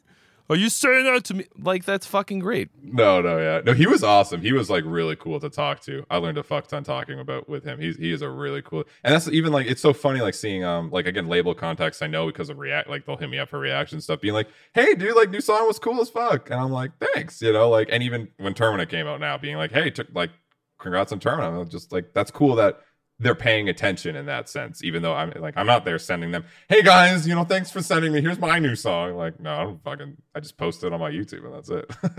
yeah, but they're they're looking, they're paying attention. Yeah. So hopefully they'll start to get the uh, like catch up with the with the way that things are done now. You know what I mean? Um, like you're saying, you know, some of those systems are very archaic by far. And they're just disconnected with how people act nowadays and how you connect with people. And that's that's the big point there. And seeing just so many of home so many bands i know and so many homies in the music industry just get fucking destroyed because of those restraints and not being able to adapt to the modern age and creativity and, and all that. Just that was sad to me. So that's where i was like all right i guess i'm writing about this. I tried really hard not to actually. I went through like so many different ideas. And then I, I just kept going back. Same thing we are talking about songwriting where it was like that's the idea I gotta commit to it. I it's like gotta commit. We go like okay, like I'm trying to force it into something it's not. Didn't work, so I just was like, fuck it. There's the idea. You uh you stopped cock blocking yourself. You you stopped like you just let the let the thing be what it needed to be. Yeah. You had something to say. Your brain wasn't gonna wasn't gonna let it not be said. Yeah, exactly. it was important. It was important, and I and stuff like that needs to be said because if nobody says those things publicly, uh, things won't really change that much. You know, I mean, I don't know that you saying "fuck the industry" is going to make them all of a sudden go like, "Oh shit," but at the same time, it will not.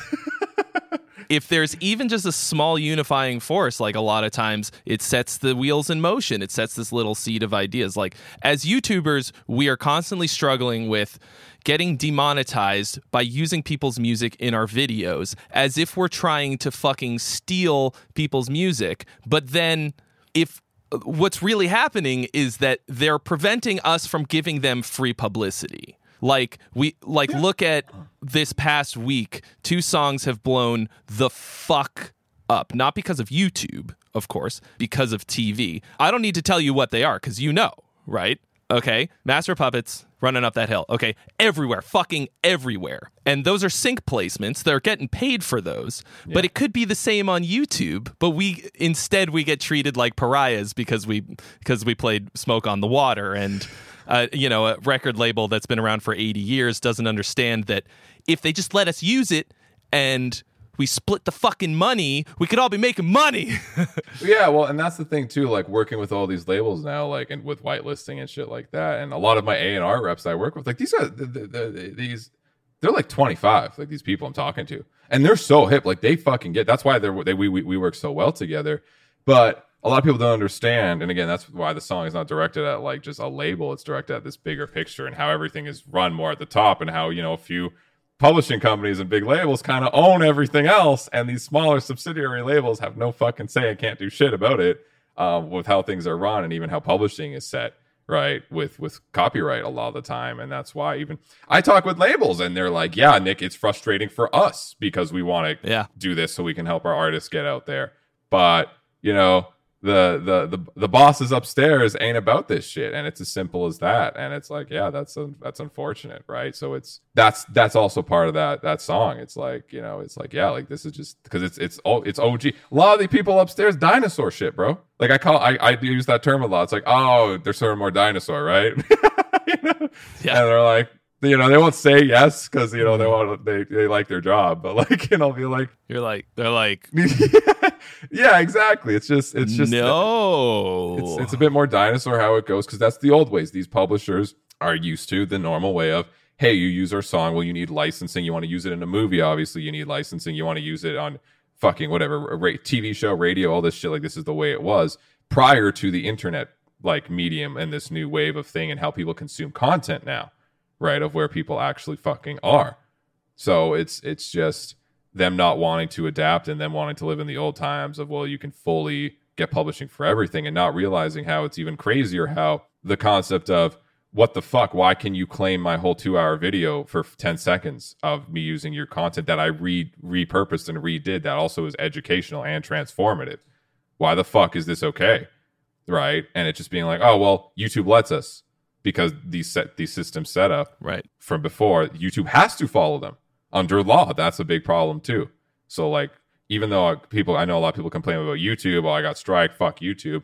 Which sure to a point which there's one only one thing that i don't know if it's a solution but it's one thing i ever proposed as a system that might actually work that people could abuse still and i can see the abuse but it's so much less way less which is youtube already knows which parts of your video utilize copyrighted material through what which fucking time code it, it exists automatically Yeah. Yeah. Yeah. Because it tells you when you look. it tells you, and you It get that nice you fucking little, email that gives you is the depression section, for the yeah. rest of the fucking day. Yeah. Um, but my thing was like a system that you can proportionally share revenue based on amount of copyright time used within a video, right? Which sure people could abuse. They could listen to a three minute song and then have a 30 minute video, right? And just extend it, even though the video should be only 10 minutes. But also, that gets counteracted a lot Why because you your watch that? time gets fucked and no one watches. Yeah. So no, you're not. Your videos aren't going to get recommended then, anyways. So you're just destroying your own channel if you do want to abuse the system in that case. But at least fine. Like I would never fuck. I honestly wouldn't care if with the thing set up with labels was like, okay, the amount of time. Like let's say I have a 10 minute video and three minutes of it is a reaction. Go get 30% of the video AdSense. Fine. I Yeah, fucking- great. That's great. Let's let's uh, because then that encourages you to do more of those Yeah. and to make both the label and yourself more money. Yeah, and also it encourages just me to want to use sometimes a little less. Like if I if I can skim on some of the copyrighted content, fine. Then I'll implement more original spe- specific content or whatever people want to call it. Great if it's proportional, but it's just like it doesn't matter. You use five seconds, your whole video gets claimed. Yeah. Well, like the fuck is you know okay? Like what do you want me to do at that point then, right? So it's that's a system I've thought of that again. They already have the fucking thing that tells you where the part of the song is. Like I don't know how hard it would be really to implement. Um, but I don't think publishers would be okay with that because they'd make less than 100%. so it's as simple as that. Like, just the publishers wouldn't agree with it. I, I don't think. And and we're uh, be you know being our age and and all that we're used to getting a lot less than 100% of anything. we're used to getting fucked. I'm happy with 70. You can have 30. Have a wonderful time. We're in business together Bro, now. that was on. also the thing, like, time back to the industry concept. Like, for, and obviously I learned this within a good couple years now, but like when I was a bit younger starting YouTube, I didn't know like label splits, you know, 80 20, 80 for the label. Like even concepts like that, which again I get and I understand the labels acting acting as a bank, as a loan, they're providing all these things and they want their security and all that. Or or even just that you give away your masters. Like I didn't learn that for a bit doing YouTube. Like to me, those were foreign concepts. Of like, wait, you you make music and you don't own it? Yeah. What the fuck? And like I get why it happens. Right? Because of publishing and someone has to own this stuff and they have to claim on your behalf and all this bullshit, right? But I'm like, that too, just like coming into the industry and seeing all this shit that this is just the norm you know coming from a content creator space where you do any you know you you, you make content you make a fucking video like it's Yeah. you know like- we own all our own shit for sure. yeah and even using things like distrokid congrats to the sponsor of this video right as a distribution where you make 100% royalties and things like that where it's like that's what i use and it's like well yeah like you know you pay 20 bucks what a fucking year and you get to get 100% of all the fucking streaming revenue And you can get 7% off your first year of that with the link in the description. there you go Yeah, it's insane. It's based on a time when things were very, very different. Yeah, you c- couldn't distribute. You needed to go and spend hundred plus grand to get into a studio to record anything. Right now, it's like, Yeah. bro, you have fucking a, a dog and, and Reaper that you are on demo forever. Yeah, got Reaper and some plugins. Yeah, like okay, well, go. Like, I've there's so many incredible even mixers. And how much does a mix cost in the metal world? Let's be real, man. A good mix you can get for five hundred bucks. Like a good mix. You can get a, an amazing mix for 500 bucks. Yeah. Yeah. Like and a solid mix maybe 200 that will like you'll get by yeah so it's like what the fuck? you know, it's just different times. Yeah, and now and then you can get it out to the world cheaper. And the promo, I'm hearing a lot about like record labels just fucking begging their artists to do TikTok content. That's that's at the fucking top of their priorities. So if you know that, what do you need a fucking label to tell you to do that for? That's what that line is in in industry. That that you know. Oh, did you say that? Upload a TikTok score fatality or uh, unoriginal. I, yeah, yeah, yeah. That that's literally what that is a reference to. You know, you get you know get the win. It's like that's why I'm like, yeah, like shouldn't you be doing this? Like that's the point that you're doing the business stuff, right? That I can't do or don't want to do as a band, right? Which again, modern age, like just advice to any band, even if you're signed, please understand all the ins and outs of your business. Like it's still a business. Like I know you want to just write and just focus on that. But even if you are on a label and they're doing all this stuff for you and you have management, understand what they're all doing for yourself at least. So then you can at least gauge are you getting fucked or not. I'm not saying you owe. Like some some some labels are incredible and, and offer incredible deals to bands and those bands reach highest highs that they could never reach by themselves because they don't have maybe the business sense or they don't have the financial capital to start, right? But there's a lot of cases that that's not the case. right. And if you're just starting out, it's pretty unlikely you'll get a great deal like that. You'll wind up with that kind of thing. Solid advice, though. And not only solid advice, but a good way of thinking about it. You know, you're looking at it from a perspective of somebody who doesn't necessarily need that. Like you have a, a yes, you already have the promotional tools in place for your own music. Like people yeah. pay publicists to get the kind of exposure that you've already got. You have artists coming on your Twitch to promote their shit. Yeah. Well, that's that's also the thing is I even now I, I didn't have I, I only had PR recently. Nikki, you know, probably because yeah. she set this up like within the last two Thanks, months because that's I was I had all the PR reach out to me and they're they're all lovely. I love uh, PR out of all the industry people. No offense to my my fam and the A and R crew that are also really nice and awesome. Out of all of them, I love PR the most because they have to deal with the most shit and they just yep. deal with it and they're nice and they get shit done. Like I was, they're they're the best. So working with like all the PR, like I, I kind of call them like the queens of PR. Like there's like Amy, Nikki, fucking mm-hmm. Charlie, mm-hmm. um, Natalie, and a few others. Like they're mm-hmm. just you know the ones that are always kind of promoting all the bands and getting them to people and writing the actual press releases like working with them on that side i was like oh this is kind of cool like wait you don't have to be on a label to hire you right? Well some of them are just label exclusive right? But like like some of them aren't. I'm like oh so i can just hire you. They're like yeah okay so i mean I hired nikki. As, as yeah. simple as that you know? Yeah nikki's the bomb. Because gear gods is also this website a media outlet for metal. I've worked with every metal publicist on the planet and right. they're the best you're right they have to be super patient very understanding of promotion and what works and what doesn't and they're you know their whole job is is basically making you money in a very sort of longer roundabout way and getting you in front of people's faces yeah. like they care about the effect of what you're going to be doing and all that like yeah. like Nikki wouldn't have pitched you to me to do this hmm. if she didn't know that I was gonna make you look good and not ask you like fucking mean questions or, or something. I don't know, or trap like trap you. You can do that too. I'm cool with I told I told her literally, you know, out of any like feel they can go out. Like I don't care, I'll take it. So like if it makes a cool headline, fucking go for it. Like but yeah.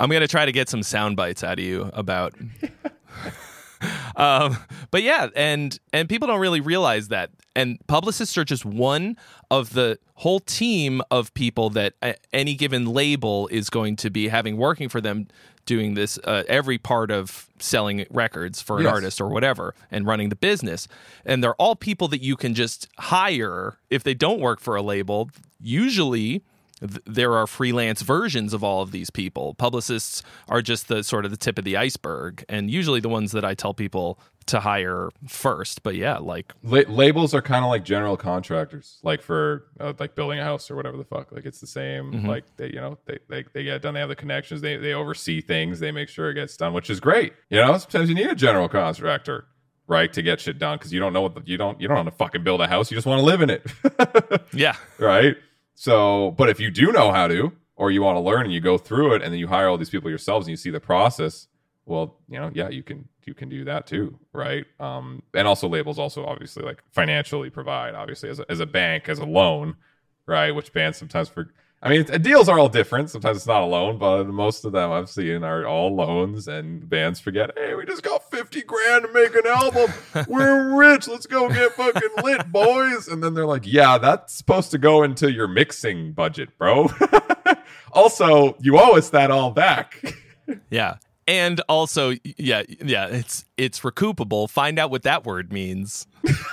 yeah, exactly but you know they gotta uh, dudes and bands have to have they gotta buy more guitars yeah rather than spend the money on getting it mixed and hiring a yeah. publicist it's, and shooting a music video yeah. and and and, and I, look i know we're a special case in this sense because we have the audience and all this and i have the youtube channel me and andy have funded both of these albums I've, we've only put $500 into the band ever at the start and we didn't put anything else me and it. it, it was just what the band made in itself from streaming and, and whatever from my youtube adsense right back into it, right back into it, right back into it. We didn't t- we didn't take a penny out of the band, and we only put five hundred dollars each into it. That's it. Boom. Yeah. Well, from five hundred dollars to rock stars, the Termina's story. we are we are we are ways away from that, but I appreciate that nonetheless.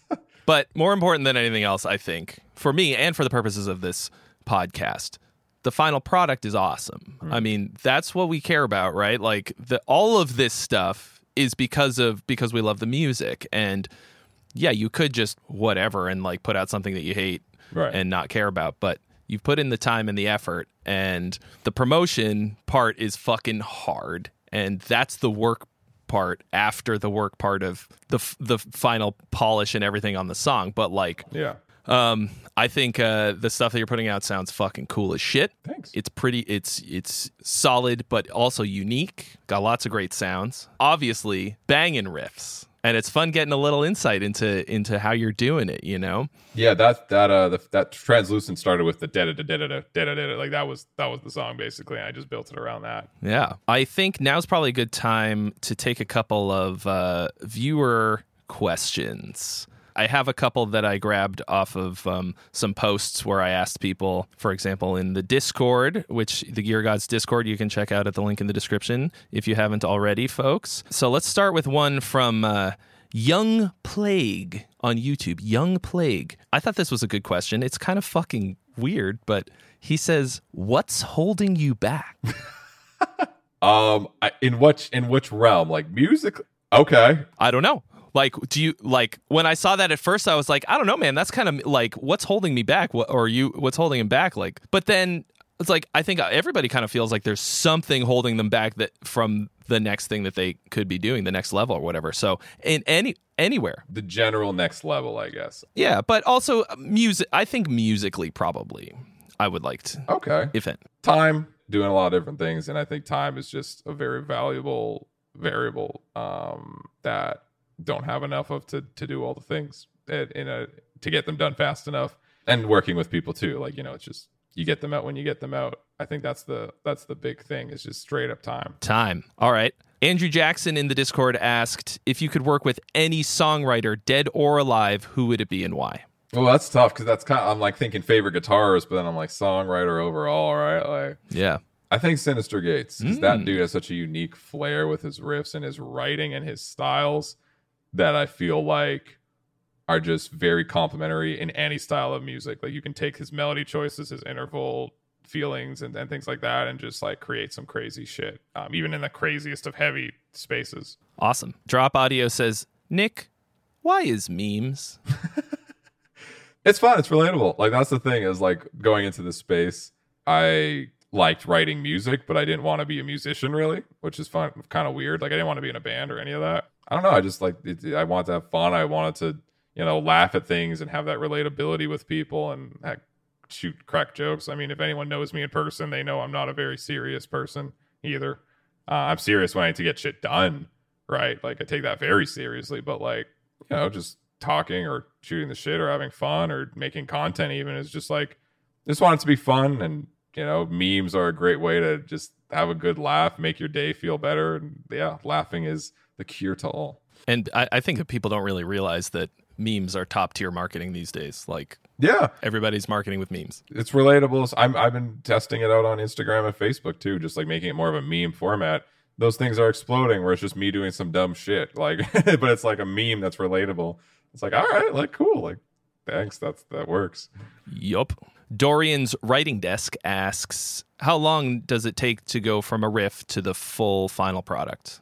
The full structure sometimes a day, like it can be, take a day, but the full like polished, mixed, mastered. If I'm including now having a master again, you know, you have to do a video, so the video takes two weeks. You have to edit a master. Well, say t- to the final written. I've done songs where I have maybe fully written it, like everything, within a couple days. Some that's it's let's say maybe a, a week or two is probably pretty average. Like fully, like this is done now. Cool. Anton M, how do you go about coming up with a good rhythm for a riff? Oh, I did. I spent a lot of time studying rhythm, um, and covering songs rhythmically, and actually getting into. Djent helped me a lot, which is really funny. I know that's a, a scary word, but yeah, just li- like literally AFK listening to Meshuggah, like going like doing nothing and just having Meshuggah in the background, not actually focusing. Sometimes you just like start to um, intrinsically like consume these unique rhythms, and then you get and, and understanding how pulses feel. Like you you know, like even if something's in four four, like most of the stuff I write is four four, but I work in the sense of groove and pulse more so where it'll have like again polymeters or polyrhythms within that. And the only reason I've been able to develop that is one covering songs that are like that and forcing myself to do it, and two literally just listening to music that's very groove orientated. Um, even if it's something as simple as nu metal, like I know nu metal gets shit on shit on all the time, but the reason that music was so good, other than like huge catchy choruses, was actually groove was involved for like once you know like groove Yeah. mattered.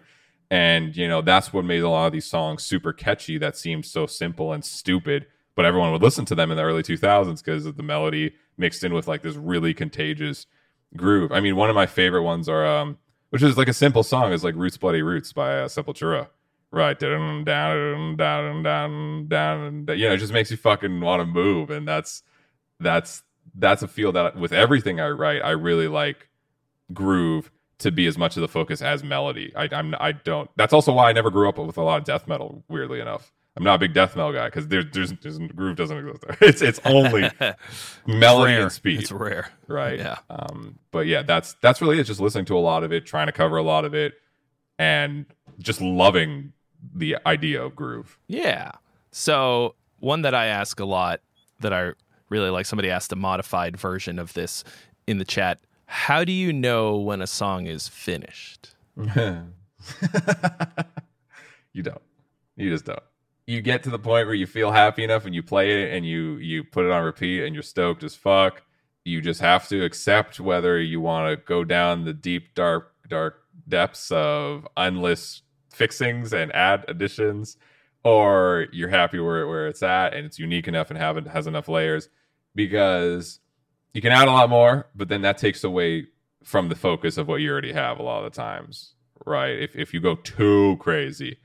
So it's just I don't know, you get to a point where you you're satisfied with enough layers and you're satisfied with how it sounds and it has uniqueness and it has depth with all these layers that you just are like this is fine for now. That but it, it's never it's never done. Songs are never finished. It's never done. Yeah. Yeah. You just let it go. it's a great answer. Um, as have all of these been, and I think I, you could ask, how do we know that an interview is done? It isn't. We could sit here and talk about this for eternity, but I think we've covered most of what we usually do here on the show. And I'm going to let you talk about where people can find what's new with you, what's coming out. Where can they find these songs that we've talked about? What's the best place? I'm sadly on all the social platforms, and it's always at Nik Nocturnal. So I mean, just type in just type in my name in some capacity, probably will maybe show up. like it's like you know, like, and if you want a specific listen to like Termina, then go to it's Termina, T E R M I N A. Go on Spotify or whatever the fuck, like wherever you want to listen to or buy it. You know, you can watch the music video on my channel if you want. But yeah, it's just Nik Nocturnal on everything and original music. The place I focus the most is usually like Spotify. So that's usually the most up to date with everything. Like I'm not up to date and keeping my SoundCloud really up to date or like Bandcamp always. But like, yeah, if you want like the new new of just original music, Spotify. But everything usually revolves around my YouTube channel in some capacities. Just my YouTube channel. And so the two new singles that that dropped recently, Termina, Translucent, Nick Knock Industry. Is there Yeah. going to be an album for each of those, or are those just singles, or how's, what's that? Uh, Termina will have an album eventually. I mean, we're just like we're doing the single life. Like, who cares? Like, when it's done, it's done. It's done. Here's songs as we finish, kind of vibe. Okay, Uh, Nick Knock, we might throw it into like a little EP that has like an extra song that wasn't released. You know what I mean? But it's it's the same kind of mindset. Just like I want the song to be special. I don't want the album to be the thing, and then we just have to make songs for the album. I want the songs to be Mhm. the thing, and then the album acts as this nice thing that puts all the songs together. If that makes more sense. Like I want every song to feel like it could be a single, and then here's the Mhm. album, which is more like a compilation. Which when you release it, some of the singles just weren't released yet, and you get some of them at the same time. That's kind of the vibe. gotcha. I think that's a cool way to do it, and much more of a modern approach too. Like Yes. people have been se- obsessed with albums for the longest time, but singles are the future. Yeah, I mean that's how I grew. I, I grew up listening on YouTube to singles. I did, I was not an album dude even growing up. Weirdly enough, that's how I discovered most of my music was like scrolling through YouTube and seeing suggested songs. So I was like, that's just how I consume music myself. Um, it's very rare I find like full albums and then put it on repeat. And there are some that changed my life album wise, but yeah, I'm just like I like I like songs. So let's make the songs good and then put them all on an album when it's done. Great. Cool approach. I like that a lot. I tell people to do that kind of thing a lot. All right, dude. Well, thank you so much for taking the time to be on here with me and to tell us to let us know all of your secrets to spill the tea on all of your songwriting techniques and process and um, so i'm going to wrap this up real quick if you don't mind sticking around for a minute yeah, no worries. Great, guys. Well, thank you all so much for watching and listening at home. You can find all previous episodes at howsongsaremadepodcast.com along with merch. And huge thanks to our sponsor, DistroKid, the best way to get your music onto the internet once you're done writing those songs and getting them mixed and mastered. The best way to get them on, uh, on all platforms is by using DistroKid. Check the link for 7% off your first year. And I will catch you all on the flippy floppy. Peace.